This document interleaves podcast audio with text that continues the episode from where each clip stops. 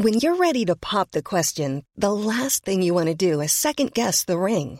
At Bluenile.com, you can design a one of a kind ring with the ease and convenience of shopping online. Choose your diamond and setting. When you find the one, you'll get it delivered right to your door. Go to Bluenile.com and use promo code LISTEN to get $50 off your purchase of $500 or more. That's code LISTEN at Bluenile.com for $50 off your purchase. Bluenile.com code LISTEN. It is January, and that can only mean one thing. Learn how to eat all the foods you love, even cookies, brownies, and desserts, and still lose weight. It's the time of year when everyone is being encouraged to get into shape and shed some pounds. Both men and women feel the pressure of the New Year's resolution push, but ads are often aimed a little more squarely at women. Okay, you ready? Yes. Now. A Peloton? This dynamic goes back decades. Figurines do a lady proud. They're the diet lunch that you can crunch out loud. Figurines, crunch, crunch, crunch, crunch, crunch. They're the most unquiet kind of diet lunch. Ads like these, social media images, and glossy magazines are often criticised for putting pressure on women to look a certain way. But the forces that encourage women to lose weight may be more powerful than just images or ads. Women who are 25 pounds overweight make $16,000 a year less than a woman of average weight. A man who weighs 25 pounds uh, more than the average man earns $8,000 more. Nice, right? You're listening to Money Talks from The Economist, our weekly podcast on the markets, the economy, and the world of business. In Washington, D.C., I'm Alice Fulwood. In Seoul, I'm Tom Lee Devlin. And in today's show, the economics of thinness.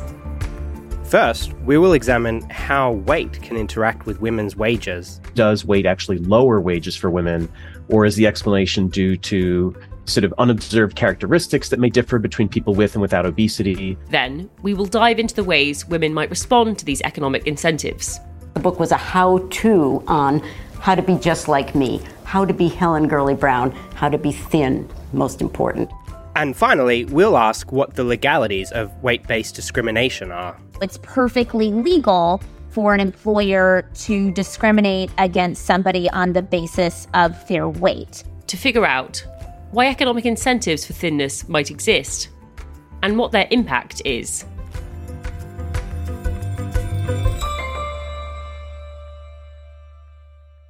Tom, hello. It's your uh, first episode on the show, and Mike, our co host, hasn't even bothered to show up to welcome you. Delighted to be here, Alice. And to be fair to Mike, he is off enjoying a, a very hard earned break. I'm actually on the move myself this week, though sadly not on holiday. I'm on the line here from chilly Seoul in Korea, where it is minus eight degrees Celsius today.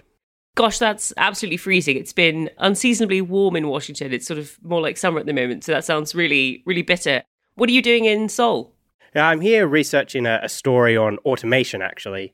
So Korea is a is a country that's been particularly enthusiastic about adopting robots. Uh, just today, I had a coffee made for me by a robotic arm and was given directions by a strange sort of semi humanoid robot on wheels. So it hasn't disappointed so far.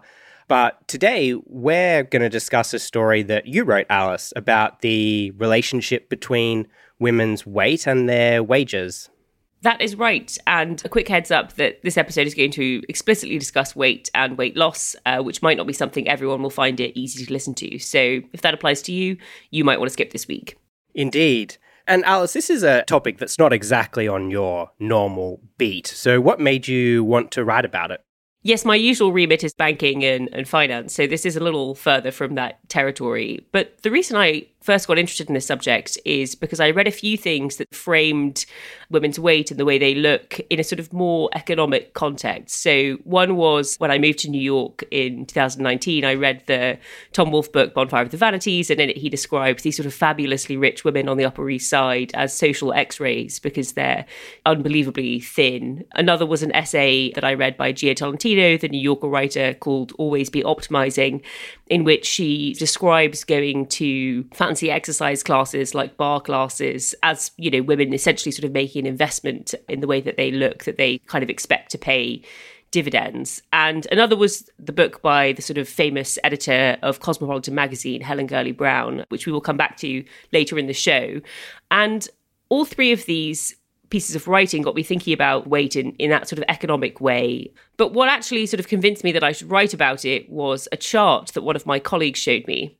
Ah, uh, yes. Well, we certainly do love a good chart at The Economist. And, and what did this one show, Alice? So, this chart was for America, and it showed that there is an inverse relationship between weight and income in general. So, the richer people are, the thinner they tend to be, at least on average.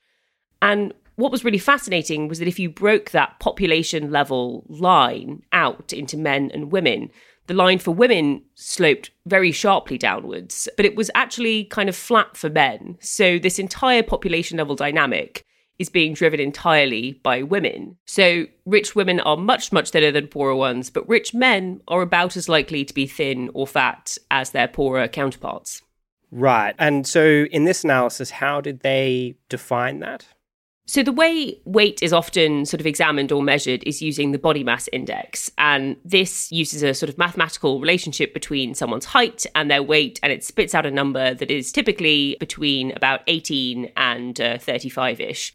Academics doctors, scientists, they bracket people using those numbers into sort of four main categories. So, underweight, if your BMI is below 18, in the so called normal range, if it's between 18 and 25, overweight, if your BMI is above 25, and obese, if it's above 30. And the specific chart that I was looking at was looking at the share of people in each income category, what share of them were obese. And in America, the specific numbers were that 45% of women in the bottom third of the income distribution were obese, and just 30% in the top third are. So that line, if you picture it, would slope pretty sharply downwards. But for men, about a third of them in the lowest income category were obese, and about a third in the highest as well. So that line was almost completely flat. Right. And is this just in America where this relationship holds, or did you look at this in, in other countries as well? No, so one of the things that was really interesting is that this relationship seems to hold across basically the entire sort of rich or developed world. So in France, for instance, a fifth of women in the poorest 20% of the population are obese, but only 8% of those in the top richest 20% are. For men, it's about 13% and 11. The dynamic is the same in richer parts of Asia as well. So in Korea, uh, where you are now, 37% of women in the bottom quartile for income are obese, and just 22% of those in the top quartile are. And rich men are actually a lot more likely to be obese or overweight than poor ones. So 28% of poor men in Korea are obese, and 40% of rich men are. Got it. And and what do you think's going on here? Why does this relationship only hold for women? That is a great question. One of the reasons that I found this topic so fascinating is that I've basically often heard it argued that poverty is an explanation for obesity, that, you know, it's difficult to eat well or find time to work out or do any of those kinds of healthy behaviors for poorer people. And I'm not saying that those explanations aren't correct, but it feels much harder to make the argument in general that sort of obesity is explained by poverty because you'd think that those arguments would apply to both men and women and not just to women. But to help me think through some of this and sort of try to come up with some explanations, I spoke with John Cawley, who is a health economist at Cornell.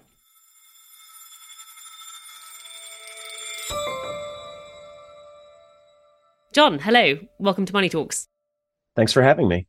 You wrote an often cited paper that examined the link between obesity and wages, and in particular whether there were sort of wage penalties for overweight or obese people. Could you explain at a high level what your findings were?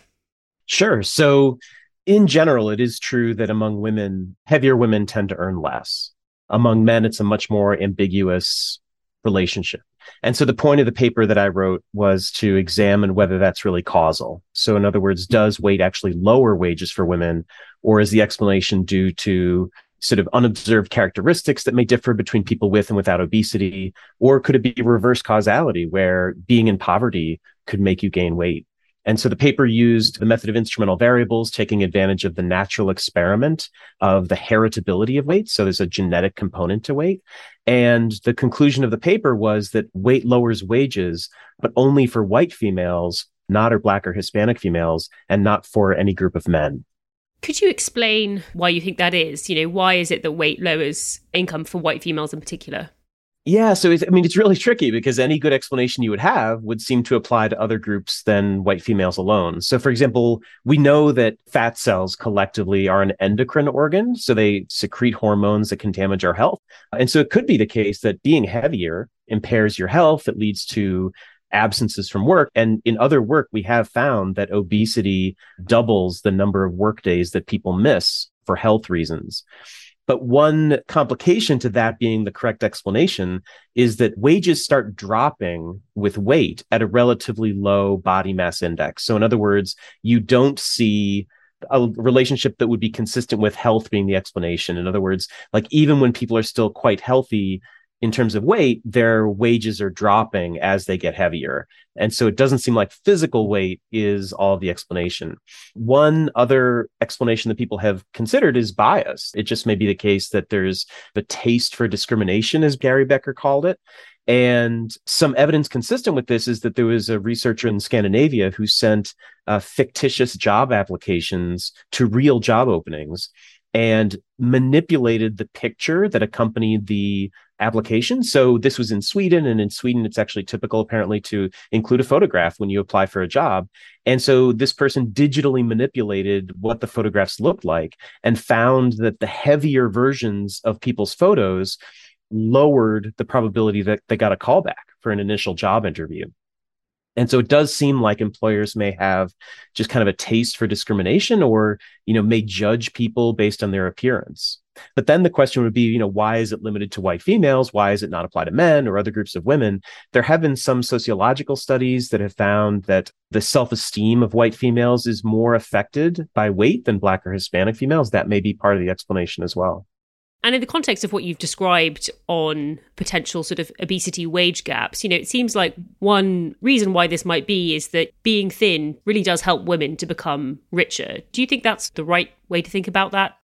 So I think it really depends on whether the explanation is related to health, physical or mental health, or whether it's related to bias. You know, you wouldn't want to make it seem like it's incumbent on women to respond to bias by accommodating it or changing their behavior to meet societal expectations that are not otherwise in their interest. So I think it matters in that regard. I think another possible explanation for why there's this gender difference in weight and wages is that typically these studies use a measure of weight or fatness called body mass index which actually doesn't measure how fat you are. A body mass index is just what is your weight for your height. And so it is a very noisy measure of fatness because people can be muscular right? So there's multiple reasons that your bmi can change Obviously, you know, the prevalence of obesity has risen significantly since sort of around the 1980s. And the paper that is often cited, uh, your paper on this, is almost a, a couple decades old now. So, what is your perception of how these penalties might have changed over time?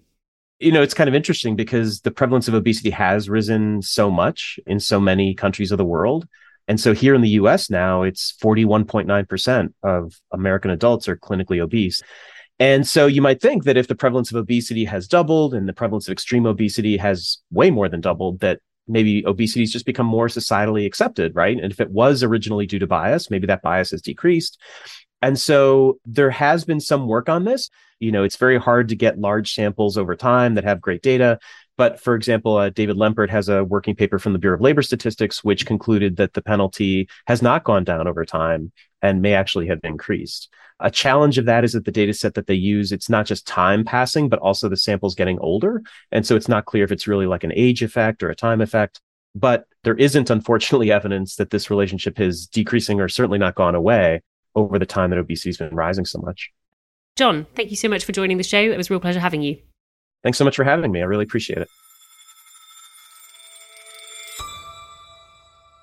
So, Alice, it sounds like economists have found some pretty startling evidence here that women who are less thin are paid less. And it's hard not to draw the conclusion that there's some kind of weight based discrimination going on here.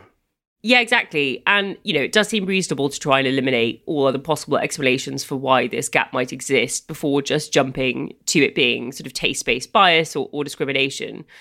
But in addition to the evidence that we have from economists, I did want to look at some evidence about how women themselves think about their prospects in the workplace or life in relation to their weight or appearance. And I immediately thought of Helen Gurley Brown, who I mentioned before, who is the editor of Cosmopolitan magazine. She was hugely influential and successful and wealthy, and she was also very outspoken about what she ate, dieting, and her sort of ideal weight. So, shall we hear from Helen? Let's do it.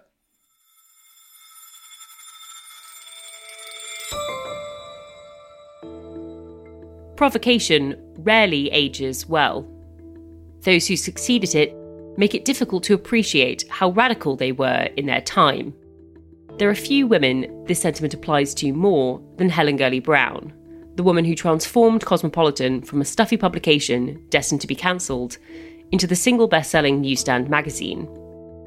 Before she took the reins at Cosmo, which she edited for 30 years from 1965, she published her first book, Sex and the Single Girl.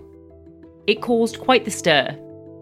The Hearst Corporation, the publisher of Cosmo, aired a documentary about Miss Gurley Brown in 2009, which included a clip of her being interviewed about the book in 1967. Just to show you I'm not nitpicking with this lady, listen to some advice she gives in this book, Outrageous Opinions. She's talking now to a lonesome female. I don't know whether I can. Well, I'll try. She says one way to spend a Saturday night alone is to put on some records, jazz, classical, or cha-cha-cha, pull down the shades, and dance naked for a couple of hours. What is so outrageous about that? Helen, they're going to send you to the funny farm. It sold 2 million copies in three weeks. Miss Gurley Brown was not a woman who shied away from speaking plainly about what she believed. And she held many deep seated convictions about what women needed to do in order to get ahead including about being thin. That drew the attention of many, including Laura Shapiro, a culinary historian who wrote What She Ate, a book about the diets of famous women throughout history. A few years ago, Ms. Shapiro spoke to Paul Solman on PBS News. It all started with her 1962 mega seller, Sex and the Single Girl. The book was a how to on how to be just like me, how to be Helen Gurley Brown, how to be thin, most important. In Miss Gurley Brown's second book, Having It All, published in 1982, she argued that looking a certain way was a prerequisite for success in life. In the chapter on diet, she wrote The most basic thing to get on with after your job, or during it, is how you look and feel. It is unthinkable that a woman bent on having it all would want to be fat or even plump. She advised women to weigh themselves daily, wrote that they should accept once and for all that dieting is hell and stop getting depressed about it. This advice made it into her magazine, as well as her books, as Miss Shapiro described on PBS. Cosmopolitan was full of food stories, and there were two kinds. Here's a classy little buffet dinner you can make for your friends, and it would be uh, a bunch of recipes not that different from what you'd find in any other magazine. Then there would be dieting stories, each more crazed than the last, and all of them packed with diet pills and chemical sweeteners. She once said, I think maybe you have to have a little touch of anorexia to be really beautiful. With that one word just tossed off somewhere, she has probably done as much damage as uh, you know the whole Hollywood modeling dieting industries put together. Mad diet advice was commonplace in the 70s and 80s. But what distinguishes Miss Gurley Brown's from the rest is that she's framing it as economic advice. Thinness as one of the building blocks for success. Miss Gurley Brown died in 2012 at the age of 90, leaving behind a complex legacy her radicalism was undoubtedly a powerful force in the push for women's liberation. But her advice on how women should diet may have perpetuated the beauty standards women are expected to measure up to, and the economic returns they may derive from doing so. But Miss Gurley Brown, as one might expect, was unequivocal about thinking that she was a champion for women. In 1996, she was interviewed by CNN. Are you a feminist? I am a devout feminist. You can be sexual, you can love sex, you can be a sex object. Heaven help you if you aren't. That's when you're in trouble. And you can still be a feminist because feminism has to do with wanting the best for both sexes. Okay, wow. Uh, so Helen Gurley Brown, clearly incredibly influential in her day and age in terms of shaping how people thought about this issue. Alice, how do you think things have shifted in the past few decades? Yeah, I mean, things have changed pretty radically since the 60s when she wrote her first book, or, or the 80s when she wrote Having It All. And even since she died uh, in 2012, there are much more robust body positivity movements uh, or fat acceptance movements. And if you read Cosmo today, you can find many more articles about loving your body than you will sort of mad diets that consist of existing solely on eggs and wine, which was uh, one of the nuttier ones she espoused. But look, Helen Gurley Brown is just one woman, although she'd have a lot of influence over the readers of Cosmo magazine. But the reason I find her interesting and thought it was worthwhile including her is that she perceived her own thinness as a sort of clear economic advantage. And it is a little difficult to sort of read or, or listen to what she wrote or said because I think the sort of potential existence of these economic incentives for women or, or the penalties they might face for sort of not being thin are kind of tragic. They're tragic for women who may be discriminated against on the basis of being overweight. They are tragic for women who sort of feel this economic pressure to be thin and arrange their eating habits and lives accordingly. That was where I ended my piece on this, which is a little glum.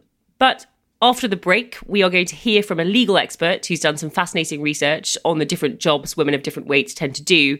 And she is going to help us think through at least one potential solution. But first, we want to ask you to take out a subscription to The Economist. It will give you access to my colleagues' excellent reporting on the rampant outbreak of COVID in China and the chaos going on in the still speakerless House of Representatives in America. Listeners can get a great introductory offer at economist.com slash podcast offer. And if you're already a subscriber, thank you. You should check out our newsletters like Money Talks and The Bottom Line. They're at economist.com slash newsletters. And as usual, all those links are in the notes to this episode.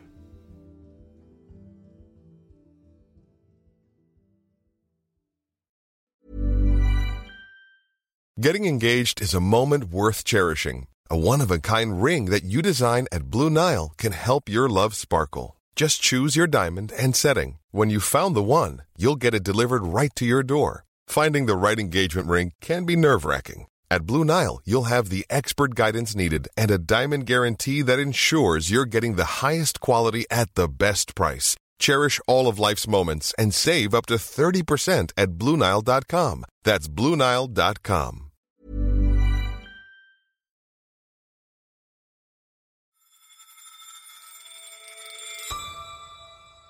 Before the break, we heard how women's weight affects how much they earn, and we heard from Helen Gurley Brown on her perception of needing to be thin to get ahead in life. To understand more and what can be done about it, I spoke to Jennifer Shinall, a law professor at Vanderbilt University.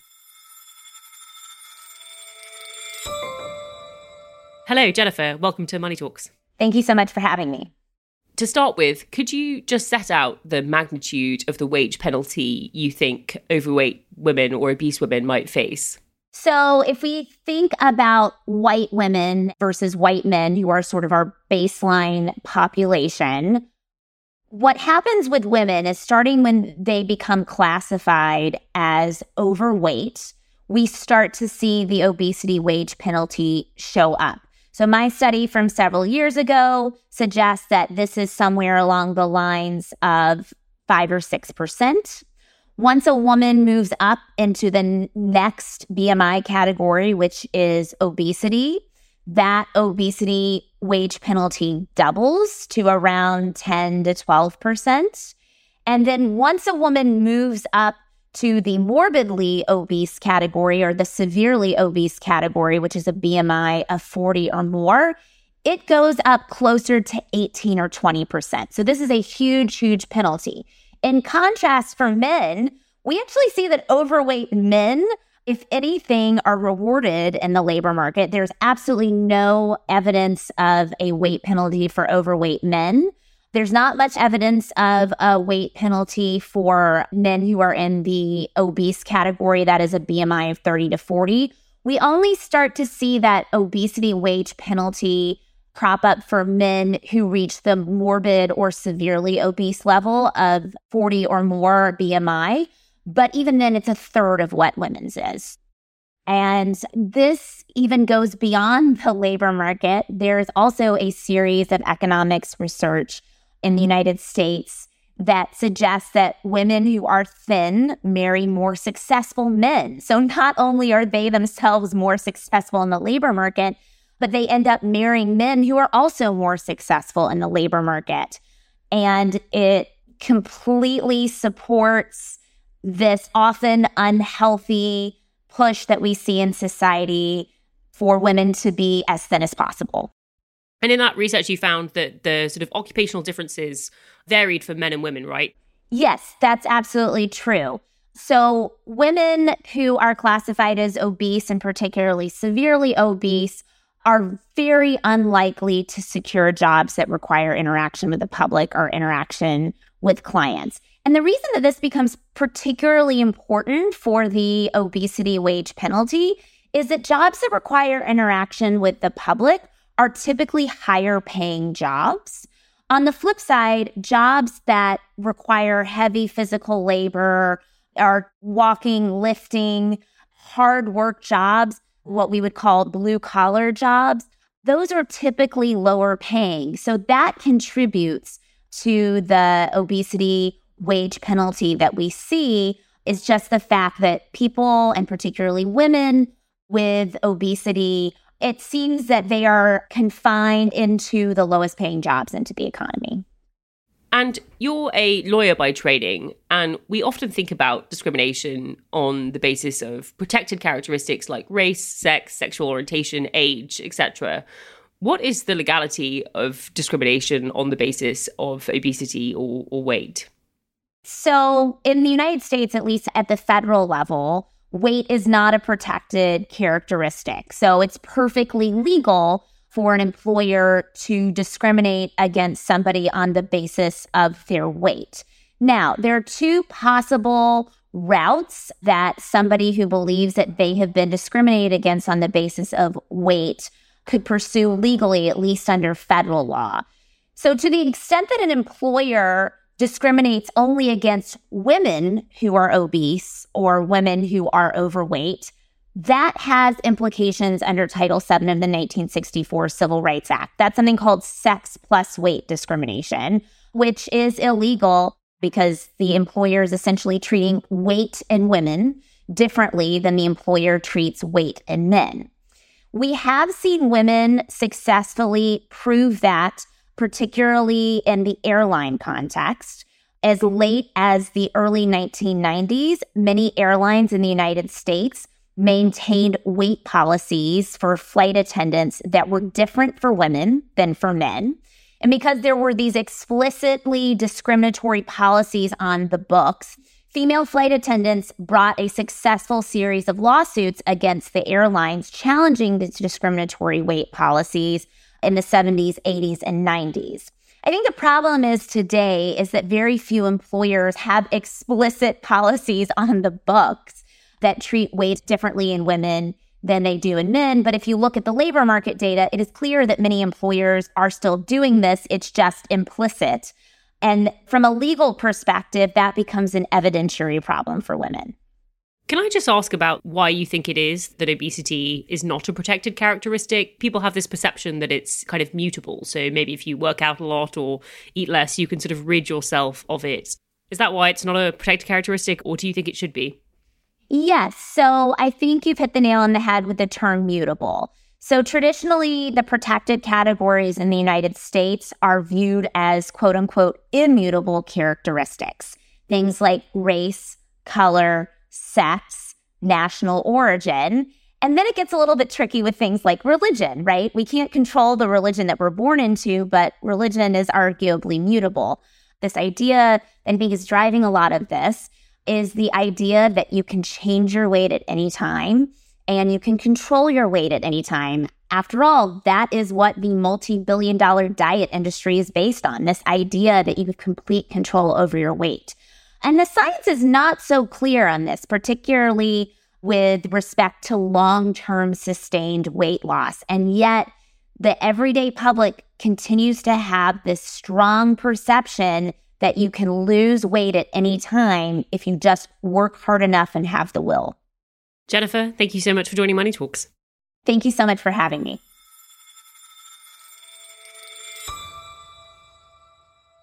So, Tom, firstly, are you surprised by uh, what we've been talking about today? Well, I think the correlation between obesity and, and income level is something that has been documented for a while, uh, but I suspect, like most people, I, I'd always assumed that the causal relationship went from income to obesity, with lower income families more likely to rely on processed foods, for example.